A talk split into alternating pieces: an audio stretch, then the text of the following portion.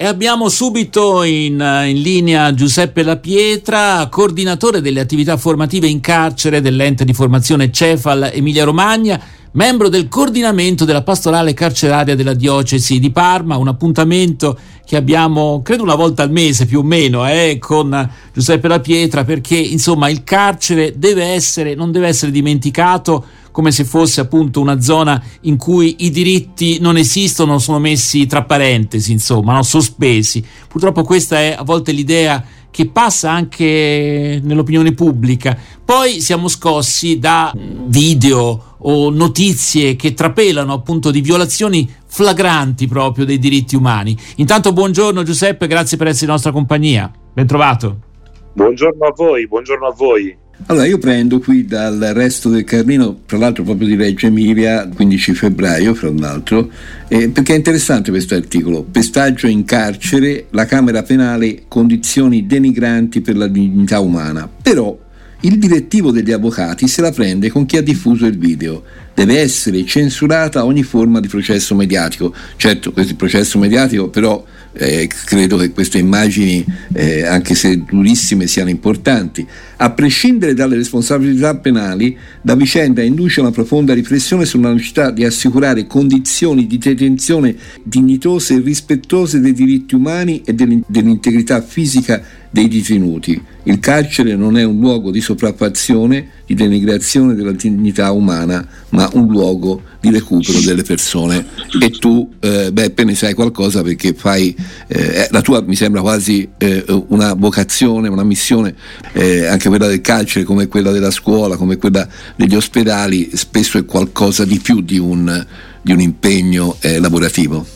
Sì, sì, co- concordo, concordo d'accordo in pieno e mm, va, va, anche oltre l'impegno lavorativo. Come dicevamo anche ieri mattina mm, in una scuola, però è sempre importante essere aggior- cioè professionalizzarsi, ecco, non, non, lasciarsi un po' andare a, a, a se stessi in qualche modo, no? a improvvisazioni emotive e di altra, e di altra natura. No? È un lavoro molto difficile, molto complesso, come qualsiasi qualsiasi altro lavoro che ha a che fare con la relazione, nella relazione con le persone proprio a stretto giro. Sono di quelle situazioni dove quando esci le devi lasciare alle spalle e non le devi portare da nessun'altra parte, ecco. E quindi richiede un lavoro anche importante, significativo di elaborazione degli episodi, degli accaduti anche verso se stessi, questo sì, per avere e mantenere poi quella eh, possibile lucidità che poi ti consente di mm. portare avanti il lavoro in modo anche obiettivo. Eh, si dice, è scritto, sì. che la civiltà di un paese si vede proprio da quei luoghi, le carceri in particolare, come sì. eh, sono costruite, come sono gestite. Abbiamo parlato e, e, e, detto giustamente cose dure rispetto a quelle immagini in cui abbiamo visto Ilaria Salis eh, praticamente con, con, i ceppi, insomma qualcosa di, di medievale, no? e, e, ci siamo tutti indignati. Poi in, poche settimane dopo salta fuori questo video eh, di Reggio Emilia, che tra l'altro è di nove mesi fa, dove... Eh, c'è un pestaggio. Gruppo, c'è un pestaggio da parte di guardie penitenziarie che non sapevano di essere viste perché mm. non erano le telecamere normali e, e, e poi una scena veramente agghiacciante in cui alla fine questo detenuto spacca il bagno e, e, si fa delle ferite gravissime a quel punto è, costre- è stato costretto a portare in ospedale e... intanto sei sorpreso da quello che si vede ecco uno che lavora nel carcere come te quando vede queste cose, non so se hai avuto la possibilità di visionare questi video, che cosa pensa? Che riflessioni fa? Sì, i, i, video li ho visti e posso dirti che non ci si abitua perché mh, non, è, non è la normalità. Non è la normalità, questo va detto. Cioè, cioè questo, questo va detto anche a forza di tanti uomini e donne della polizia penitenziaria che fanno in modo significativo, in modo importante, diciamo, il loro lavoro. E va riconosciuto, no? soprattutto quando sono sotto organico e, e, con altre criticità piuttosto evidenti a chi lavora dentro.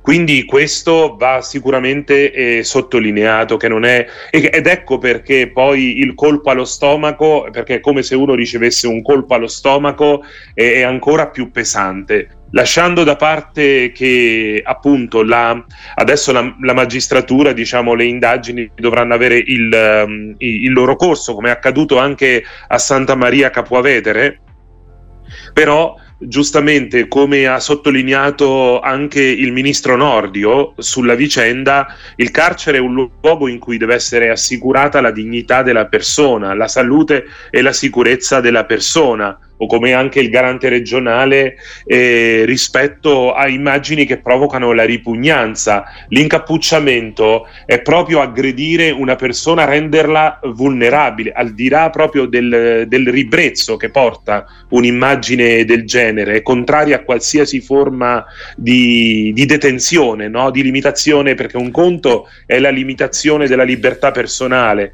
e un altro conto poi diventa una sorta di tortura, di sopraffazione e quindi questo è anche un campanello a chi vuole rimuovere o toccare, abrogare il reato di tortura. Ecco, io eh, ci penserei due volte, non perché sia un'accusa alla polizia penitenziaria o in altri contesti, adesso parliamo di questo, però bisogna fare attenzione perché ci deve essere anche un riferimento eh, mh, mm, normativo chiaro no? per queste situazioni. Ecco Beppe, io vorrei ecco, provare ad andare un, con te, approfittando della tua presenza, un po' più in profondità, uscire dal, da, sì. da, dall'atto specifico, singolo e capire dov'è che n- non viene eh, preso sul serio? E mi sembra di capire che tutto questo sia un qualcosa di lasciato andare a se stesso, di un malessere che serpeggia, di mancanza di mezzi, in cui alla fine si creano anche delle situazioni fuori controllo per gli stessi direttori, non lo so, è così cioè alla fine se ne parla ogni tanto solo quando ci sono questi casi, ma non è affrontato dal Quindi governo. Quindi un problema strutturale, non è legato alla crudeltà del singolo individuo, ecco quello che dice Claudio, insomma, è così? Ma strutturale è, è, anche dovuto al fatto che nelle carceri vengono collocate persone che non dovrebbero stare in carcere.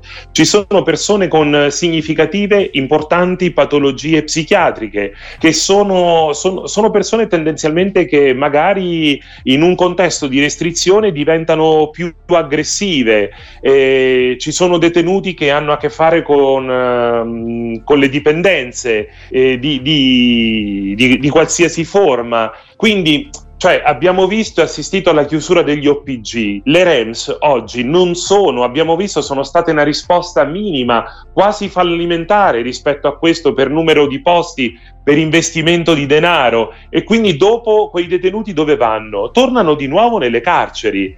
Non ci sono più gli OPG, però quelle patologie, quelle situazioni noi ce le abbiamo. E così come abbiamo continuamente abbiamo a che fare con, eh, con delle aggressioni.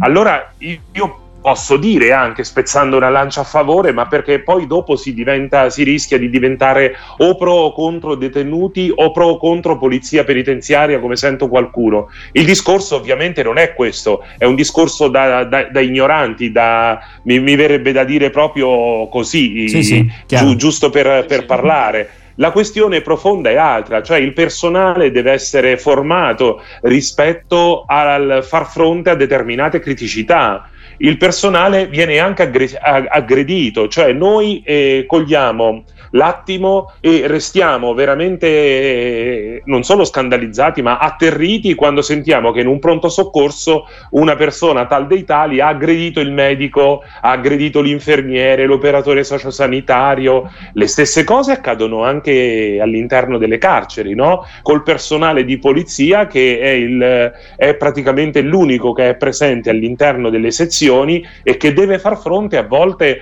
a queste situazioni di criticità che ripeto ripeto però, non vanno a giustificare assolutamente, lo sottolineiamo eh, 8 volte, 10 volte, 30 volte, 50 volte, determinati gesti. Quella è un'altra cosa, quello è proprio allora, la cancellazione guarda. della dignità della persona e significa anche poi mettere a repentaglio quel lavoro serio e onesto che fanno anche Chiaro. gli altri. Abbiamo un minuto di tempo, Claudio. Guarda, la polizia. Ecco, ho qui anche. dei dati del, dal, dal manifesto, quindi dal giornale è uno stillicidio, un suicidio ogni 60 ore, praticamente 15 eh, suicidi a eh, gennaio e già 7 a febbraio. Se continuiamo così arriviamo a 150 suicidi alla fine dell'anno. Quindi c'è addirittura anche questo un segnale evidente, no? Un segnale evidente per tutti, ma non per i nostri politici, per intenderci?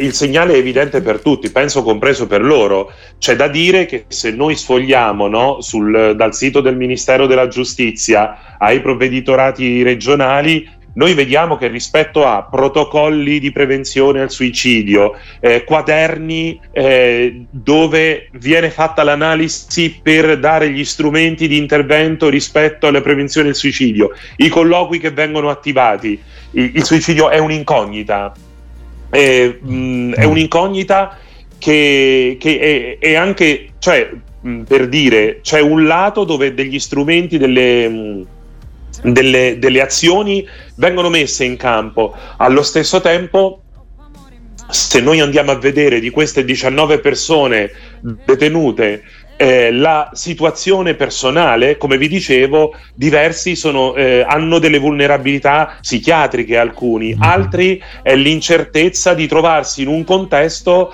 allora lì c'è mh, in un contesto che diventa un'incognita, uno vede il buio, no, non lo sa che fine farà e perde la, non solo speranza. la speranza, perde proprio la, la, il, il tema della vita. Il sottosegretario Stellari, proprio a seguito degli episodi accaduti nel carcere di Verona, dove ci sono stati, credo, 5 dei, dei 19 suicidi, no? Quindi a un certo punto lui ha detto di potenziare le attività, di recuperare più spazi, quindi significa il lavoro intramurario, altre attività, cioè fare in modo che all'interno delle carceri ci siano non per poche ore, ma per più tempo possibile delle a, attività va- che sono previste dall'ordinamento penitenziario. Allora, ci, ritor- scuola, ci ritorneremo su questi sport, argomenti. Ci ritorniamo perché purtroppo il tempo a nostra disposizione è terminato, dobbiamo concludere. Eh, Claudio, proprio in pochi secondi. Concludo questa bella iniziativa. Arriva al cinema Benvenuti in Galera che racconta del primo ristorante al mondo aperto dentro un carcere, è nel carcere di Bollate, quindi Roberto se puoi andare a cena con la Danisa e sei a Milano puoi andare al carcere di Bollate. Un, quindi un, un qualcosa qualcosa, qualcosa si muove, via. Grazie. Vi faccio uno spoiler allora, perché sì. quel film lo presenteremo in marzo anche qui a Parma con un dibattito sul tema del lavoro dentro e fuori le mura. Benissimo. Questo è uno spoiler. Grazie davvero Giuseppe La Pietra. Le azioni concrete, eh, le azioni concrete grazie alla Garante, a, al Comune di Parma, insomma a noi della formazione professionale e soprattutto alla direzione degli istituti penitenziari e, e, e via così, insomma. Bene, allora risentirci Giuseppe La Pietra, coordinatore delle attività formative in carcere dell'ente di formazione Cefal Emilia Romagna. Grazie davvero per essere stato in nostra compagnia.